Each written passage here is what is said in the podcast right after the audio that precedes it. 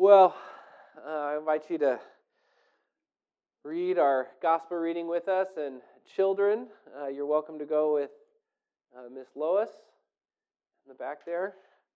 Um, oops, let me grab that.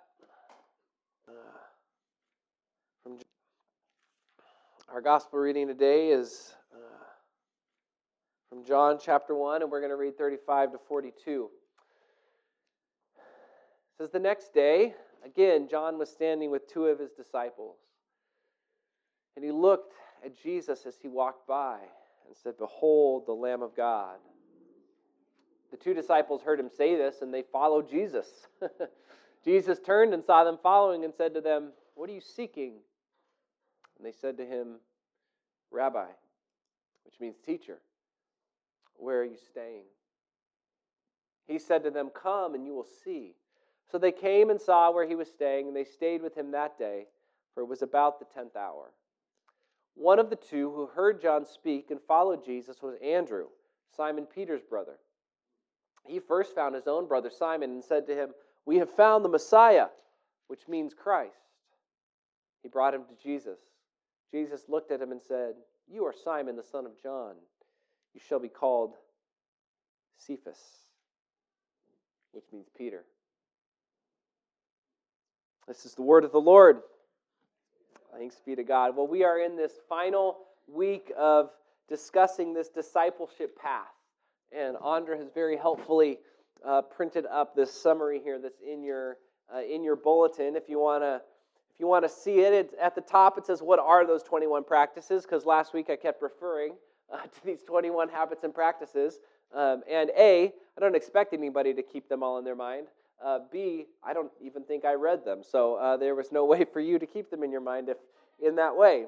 So we've got them kind of in print here, uh, but we're we're talking about sort of six um, sort of movements. So the first is this goal that our goal in discipleship is a life freed and empowered to joyfully love God.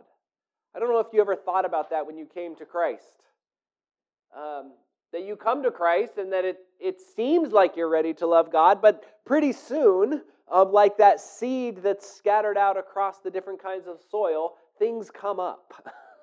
we call it life, right? Things come up on this way of joyfully and freely loving God. And so, the goal of, as we think about discipleship, the goal is to say, okay, how do we free ourselves up? How do we free one another up to be able to purposefully love God? How do we give, it, give each other the power to be able to do that? Because sometimes we're trying to do it and we don't have the power, right? We don't have the capacity, we don't have the, the strength in ourselves to do it. And we don't simply want to do this because we're supposed to, uh, quote unquote, but we want to do this joyfully, right? With a kind of um, hope and, and that sort of uh, joyful force as we seek to love God. Second, every disciple's true home is the household of God, contrary uh, to the cultural narrative, uh, which would tell us something different. We are not really home if we are not in the church. We are not really home if we're not living in the community of Christ who says, I have given you my body. Right? It might seem a little strange, uh, but the church is the body of Christ, which is given to us. It's why he gives us this meal, which is his body and his blood. And then he says he sends his spirit to enliven us. Right? You can kind of uh, you can get all of the parts together, but if you don't have the Spirit that actually binds it together and lifts all things up and gives the church its life, then you don't have the home. But the New Testament tells us um, the church is the household of God. Then we move into these virtues. What, how exactly am I to grow? Right? So we name seven things faith, hope, love, wisdom, justice, temper, ants, and courage. No, temperance. Um, uh, you see, this is two lines. Okay, anyway. Um, faith, hope, love, wisdom, justice, temperance, and courage. These seven areas that we can kind of look at our life and go, okay, maybe I'm pretty good at courage right? I'm good at stepping out and doing hard things, but I'm not so good at temperance. I'm not so good at patience, right? Or I'm not so good at um, loving people. That's kind of important, right? And so we want to take these things and we can sort of examine our life in that way and say, where we could look at it as where am I deficient? Deficient. I'd encourage you to say, boy, where has God gifted me? God's given me the gift of faith. Not everybody has that gift, right? God's given me the gift of uh, courage or, or of wisdom and justice, this sense of what's right and what's wrong in the world. Not everybody has that gift. That's a good thing. Bring that gift to the body of Christ, right? Bring that gift to the household of God. As we look at what we do day to day or week to week, we want to focus on those habits worship, prayer, study, witness, community, right? And then these 21 practices. This has taken us a month and a half to get through. So if this feels quick, you know, I'm going through this in six minutes, uh, but this has been six weeks. Uh, so uh, these practices could be anything like prayer, scripture reading, fasting, Christian community, healthy living.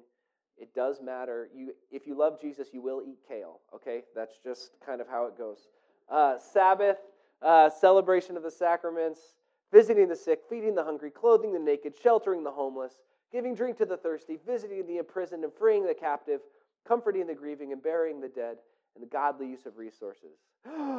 Prayer for others, instructing the ignorant, counseling the doubtful, admonishing the sinner, forgiving offenses, comforting the afflicted. Did I say that twice? I don't know. Bear, and bearing patiently with those who wrong us, right?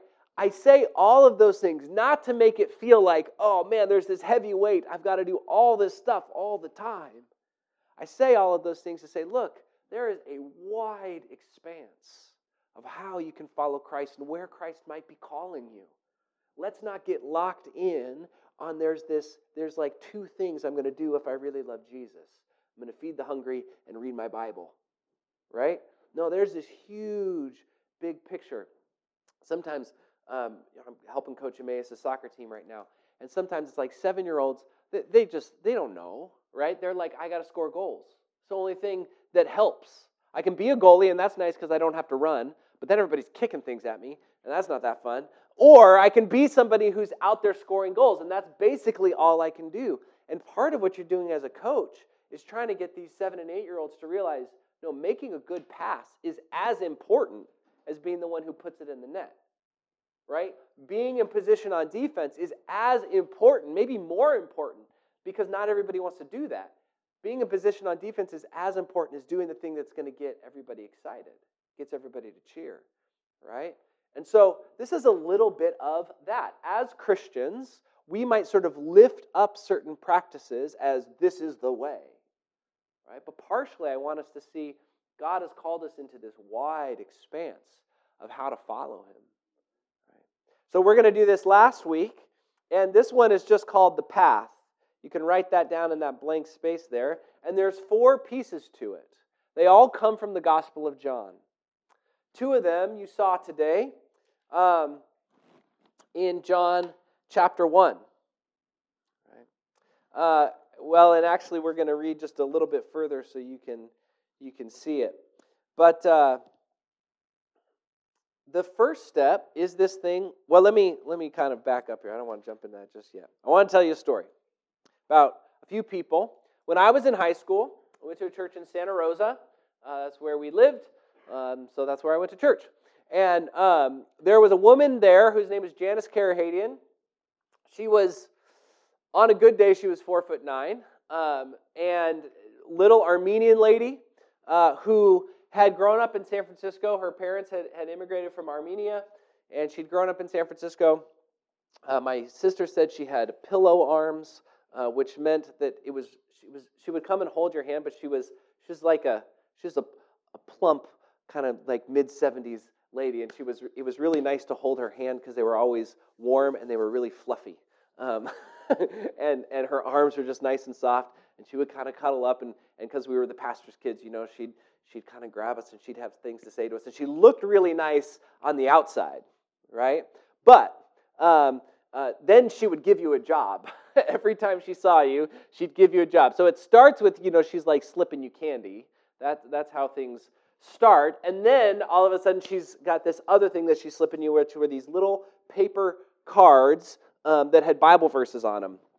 And she had gotten these, I don't know where, she had ordered them from somewhere. And and they would you know they were like perforated and you could see the little perforated edges and she'd pull them out and she would put them in her pocket or in her wallet or whatever and then she'd be standing in the grocery line just memorizing bible verses all the time.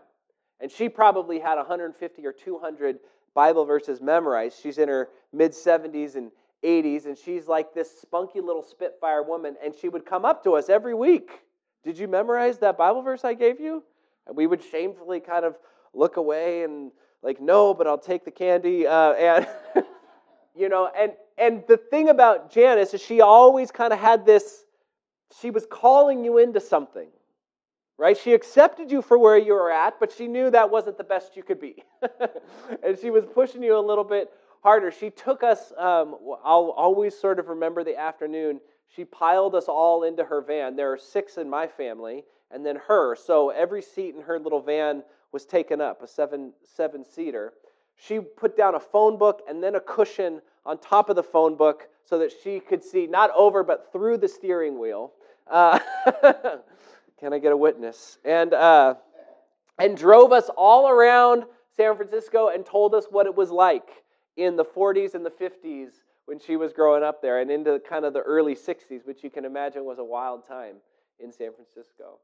Uh, but she had all sorts of stories. We're driving you know, down the coast, and she's like, This is what the beach used to be like, and this is the cafes that we used to go to. She was, and so I sort of had that afternoon of her being a tour guide, right?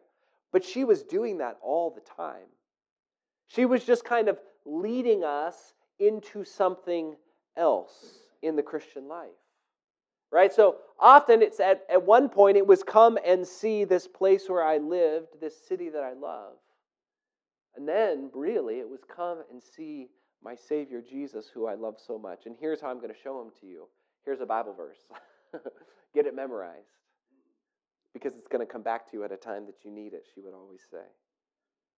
And so the first step is this idea of kind of come and see. She cared for us, she loved us, she would take us as teenagers, she'd take us out to lunch and just listen, right? But she had this this sense of, I want to call you into that next step. That next step of discipleship. And it's, it's really easy. You know, we were pastors' kids. It's really easy to assume that somebody else is doing it. It's really easy to assume that somebody else is doing that thing for that person. And really, they probably aren't. There's probably nobody inviting them into that next step of discipleship. So I just encourage you if, if you have that little, maybe it's somebody inviting you come and see, but maybe you've got that little thumb in your back that says, be a Janice. And go invite somebody in deeper. And even if they seem like somebody who's got it all figured out and they're just a nice kid and they're gonna, just going to be great, they might not be. And they might need you to step in and take, make that move. The second person, uh, after kind of moving through this phase of discovery, the second person, and again, this was when I was in Santa Rosa as a teenager. Uh, Joel Tippett was my youth pastor who got hired, and I don't know, I really don't know why my dad hired this guy. Um, he, he was fairly wild. Uh, and I, the first time I ever hung out with him by myself, uh, I told myself I wasn't going to tell this story. So we were driving down Highway 12, uh, and as we're we're driving down the road at about 65 miles an hour, um, and he had grown up in Southern California. He was like a skater kid, and and you know just kind of done all the wild stuff, whatever you did in the late 90s, early 2000s. Um, and uh, as we're coming down the road, he goes, "Wait a second, this car's a rental." and pulls the e brake as the car just kind of like skids and, and, and then looks at me and goes, Promise me you'll never tell your dad I did that. Uh, which I didn't until he had left the area. and and I, I tell that story just to say Joel was like, he never put me, I don't think, in physical danger like that again. Uh, and I've never done anything like that with any of your children, I promise. Uh, but he had this sense of like adventure he had this sense of like, let's just try something because it might be fun. Um, like, let's just walk out and discover what happens. And so my last couple years of high school, I'm sort of in this in this place and in this season where it's like, okay, let me hang out with this guy. Um, in part because he's just older and cooler, and that's kind of nice. But also, he was inviting me into his life. Like, here I am, a 16, 17 year old kid who's pretty uncertain about the world, and he's inviting me into the stuff that brings him joy. He's inviting me into the scriptures with him. He's inviting me uh, into this kind of like sometimes bad decisions that he would make. I ultimately was a groomsman in his wedding, which was a little strange, but really wonderful. He just sort of opened up the door to say, Come see what my life is really like. Come see what it's actually like to serve and follow Christ. Even in those places where I mess up, even in those places where I don't understand, even in those places where I'm uncertain. And so that first move is this idea of come and see. I just want to introduce you. The second is this idea of come follow me. And if you want somebody to follow, you have to be seen by them, right? If somebody's going to follow you, they are going to know what time you get up in the morning. They're going to know what you do with your downtime. They're going to know how you are when you're hungry and tired and lonely and all those kinds of things, right? They're going to know that. And that's going to become, for good or for ill, a part of your witness. So come and see and come follow me. The third kind of step, there's four, is this idea of come and be with me. After I graduated high school and went to Point Loma, um, I I was there for a couple years and or about a year and a half, and um, long story. I ended up moving off campus and moving next door to this church. So imagine, um, like, I mean, I was going to say the duplexes on the other side. It was even closer than that. Um, into this kind of intern house that, that was basically connected to the church. And I lived there for, for three and a half, four years uh, through the rest of college and, and until I went off to seminary. And while I was there, a big part of it was I got to spend deep, deep time with my pastor and professor. And, and it was exactly that kind of thing. It was a come and follow me, but it was more than that. I, I house sat for him. I was the youth pastor to his children. I, we would, I saw the guy probably every day. And even now, it's not, we don't like talk on the phone or anything like that, but when we see each other, it's just good to be together. Right? And so there's this sense of come and be with me. This is John, or this is Jesus in John 14, where he tells his disciples, I'm going away, but I'm going away to prepare a place for you. Because in my Father's house there are many rooms. Right? It's this sense of, I, I want to be present with you. I actually want to live with you. Jesus is not a kind of um, like principle. He's not an idea. He's not a, a concept that we kind of have in our heads and just thank God for that He shows up and kind of makes sense of the world. He's a person who desires to live with us and know us and love us and to be loved by us. And so, if you think of discipleship, if you think of the faith in any way that is not you loving Jesus and being loved by Him, you've missed the mark You've missed the mark. This is the way Jesus calls us. Come and see who I am. And then come and follow me. And then just come and be with me and witness it and, and live in my life as I live in your life, which leads us to the last point, which is to abide, to remain in me. At the end of my time in San Diego, I had a, a significant relationship in my life that broke up and I was I was kind of wrecked. I was probably not at my highest, um, and I spent hours. There was a 24-hour coffee shop not far from my apartment that I would go sit in, and um, and it was that same pastor had kind of recommended this passage to me, but he recommended John 15, and I would just sit in that coffee shop and read and memorize Jesus' words to his disciples right before he died I'm the vine, you are the branches. Abide in me. Remain in me.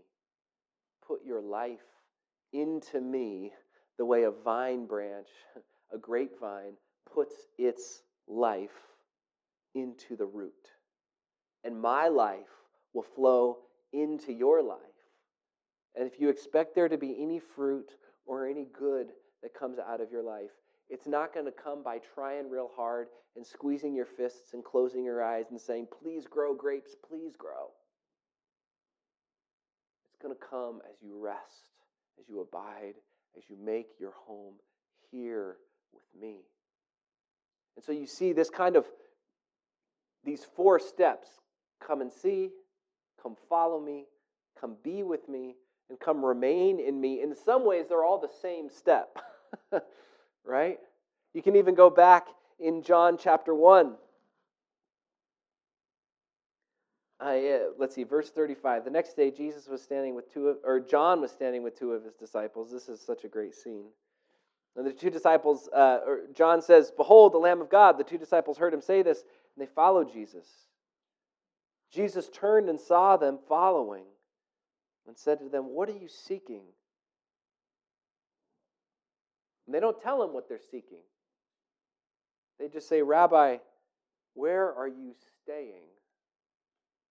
Now, this is obscured to us in English, but in Greek, where are you staying means where are you dwelling? Where are you abiding? Where is your house? Right? When Jesus gets to the end of his time with these very same disciples, what does he tell them in John 15? Dwell, abide in me. You were looking for my home, and I'm here to tell you that I am your home. I am the place that you should take up residence. My, your life is here in me. The invitation to these disciples to come and be a part of Christ's band of followers causes them to leave everything. They leave their jobs, they leave their families in some cases, they leave their homes, and they go wandering around the Galilean countryside with this rabbi who is saying some increasingly disturbing things, who is beginning to insinuate that he's not just a good rabbi to follow, but that he is the Messiah, and that even as the Messiah, he's going to die. Either of these things would kind of throw you off if you're a disciple. Jesus is saying both of them simultaneously, and also abide in me. And you have, you have to imagine these 12 disciples, as they seek to follow Christ, are not sure. Remember, he hasn't been raised from the dead yet. These proofs that we base our life on, these disciples don't have it. They're not sure. I don't think that he is who he says he is. The invitation into Christ's to be a disciple of Christ is an invitation into risk. It's an invitation to be vulnerable. It's an invitation to go into that place where you might be in trouble, where you could get hurt, and the people around you could get hurt. And yet, we don't take up this life of discipleship because it seems like a decent thing to do on Sunday mornings, or it's a, it's a good way to be a nice citizen in the world. We take up this life of discipleship because it's all encompassing, because it takes all of who we are. It, it changes everything about who we are. When we come to Jesus, He's not a nice addition to a happy life. If that's who you think Jesus is, He's going to turn you upside down.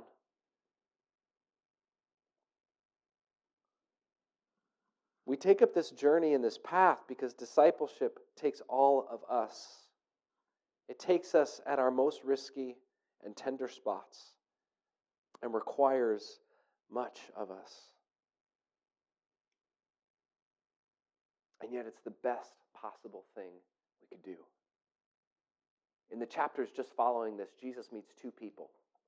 The one of them is a total insider. He, he's a Pharisee. He's like the guy who, like, if he ran for mayor, would get elected immediately, right? Like everybody knows who this guy is, respects him, sees him. He is, he's it, right? His name's Nicodemus. And Nicodemus comes to Jesus, and, and he actually has to come to Jesus at night because it would have been shameful for him to get caught talking to Jesus. And they have this conversation, and you know about this conversation because this is where John 3:16 comes from. For God so loved the world that he sent his only son. But what Jesus says in this conversation to Nicodemus is that you must be born again of water and of the Spirit. What's he saying? He's saying to Nicodemus, externally it looks like you have everything together, and yet I am calling you into a place of risk. I'm calling you into a place of vulnerability. You have everything to lose by following me. Everything. You could lose your family, you could lose your respect, you could lose all your security in this world. And yet I'm still calling you to this path.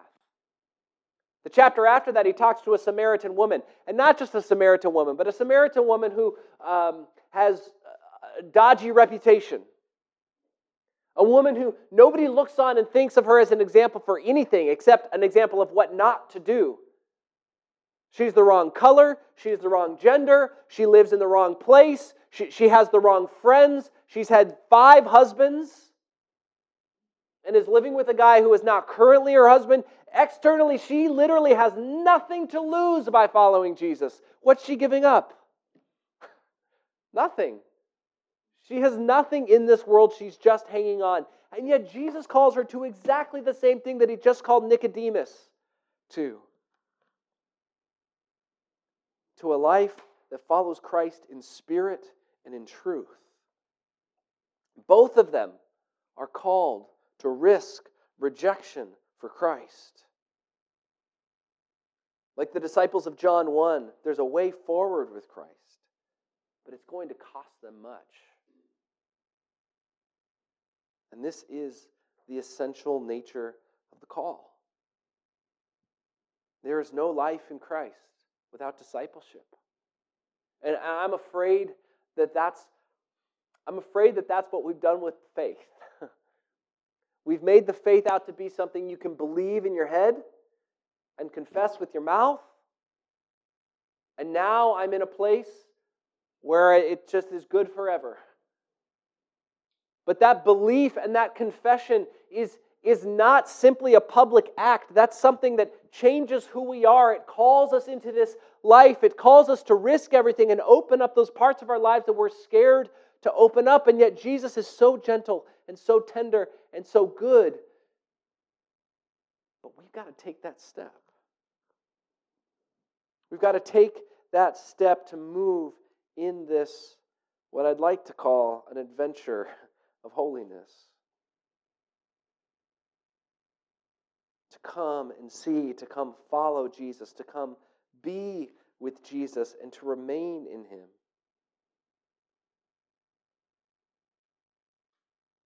I don't know where you think you are on that path. But it's possible, and the danger of, of talking about steps at all is that we think of them as things that we complete, right? Early in our faith, we come and see, then we learn to follow, then we learn to be, and then we remain. And from remain on, we're just we're just done. But that's not the kind of holiness that we're talking about. Paul talks about going from glory to glory to glory. And in our faith, we're convinced that because Jesus is raised from the dead, the new age has, has broken into this age. And so, I don't know if we totally get this, but eternity is available to us now. Amen. To move in the glory, from glory to glory to glory, is, is open to us now. And it's, it's part of why we preach such a, I think of it as a, a positive or a, uh, an optimistic gospel. We're not condemned to a life of sin and failure until we die and God fixes it. God has broken into this age. And so the idea of, well, I'm just going to put off discipleship.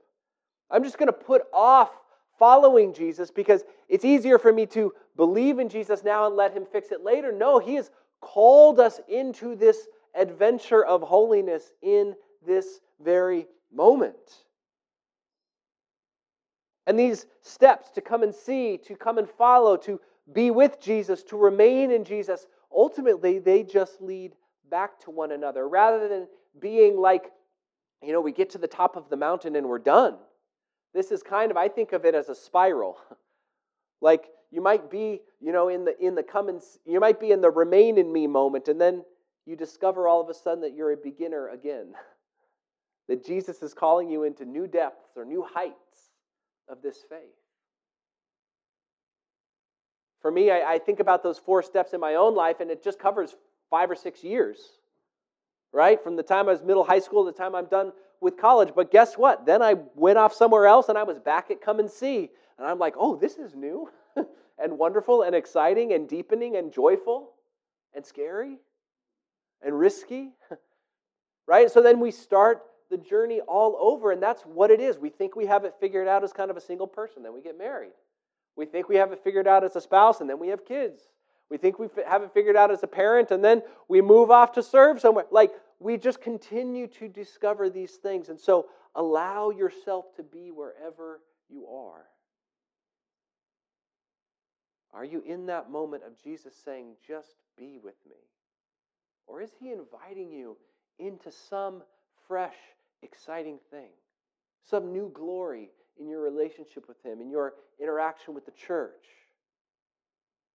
Is he calling you to follow and to take risks, to lay down some comfort that you have and to step into a new space? Or is he simply saying, remain in me?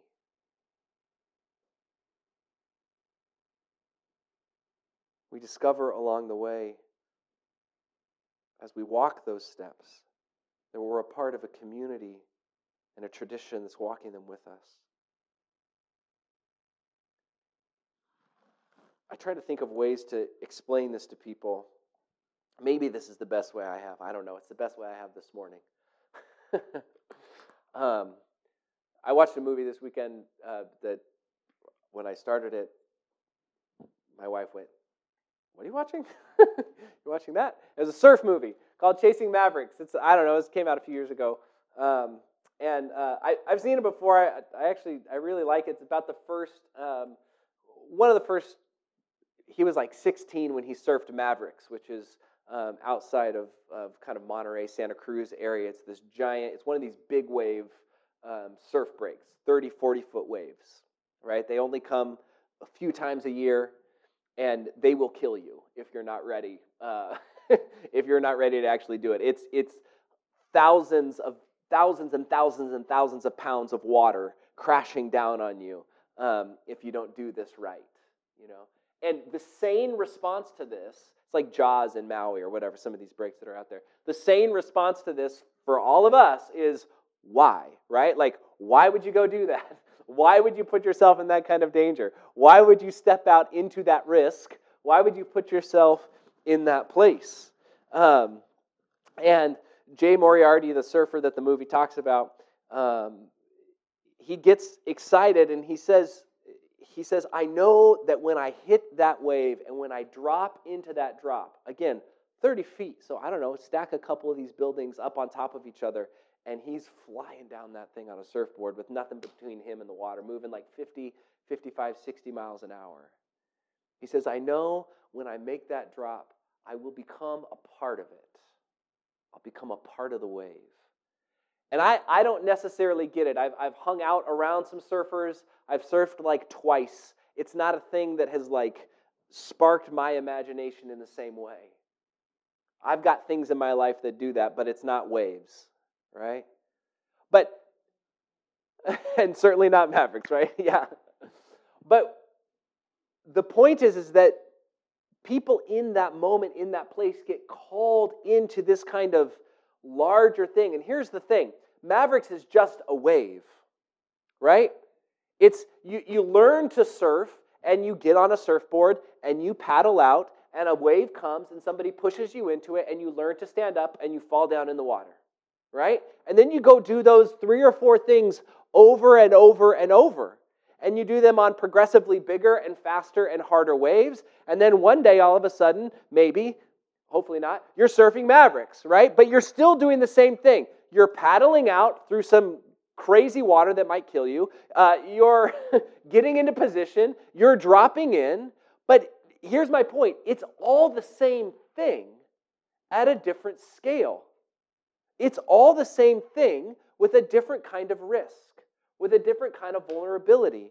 And as you get patterned into the life of what it is to be a surfer, you move through these kind of phases where you're essentially doing the same thing at a different kind of level. And this is what it is to follow Christ. We do the same thing. We pray, we read scripture, we show up, we serve, we care, we love.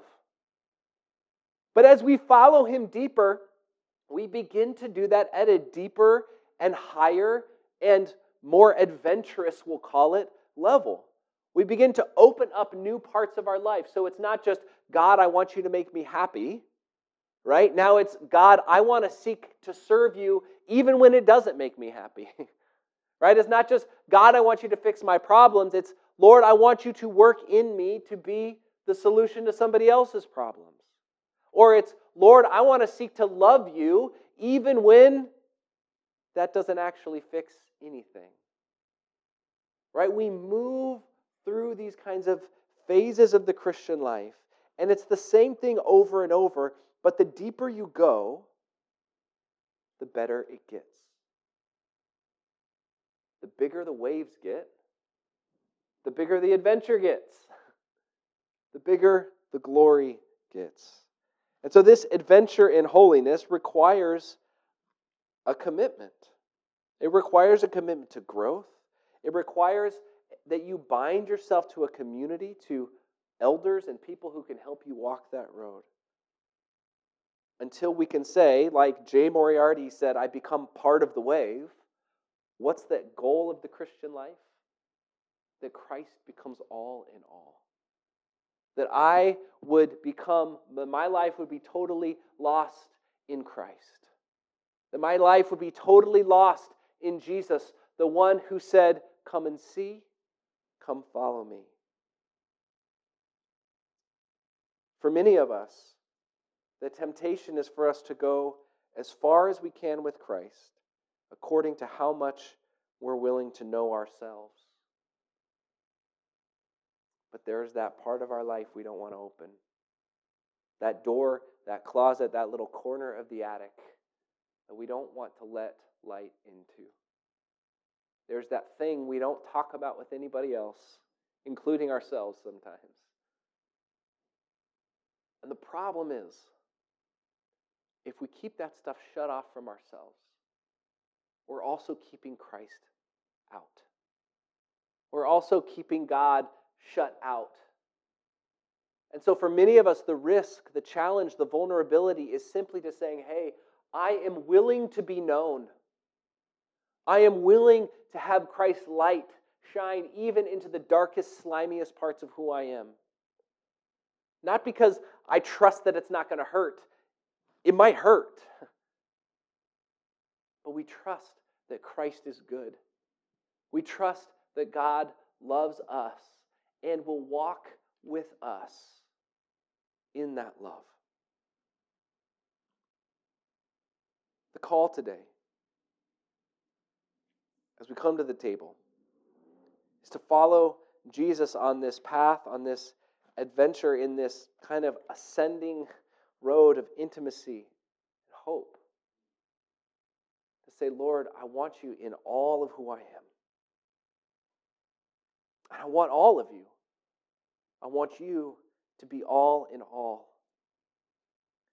I pray that we can come to the table with that, with that hope and that focus this morning.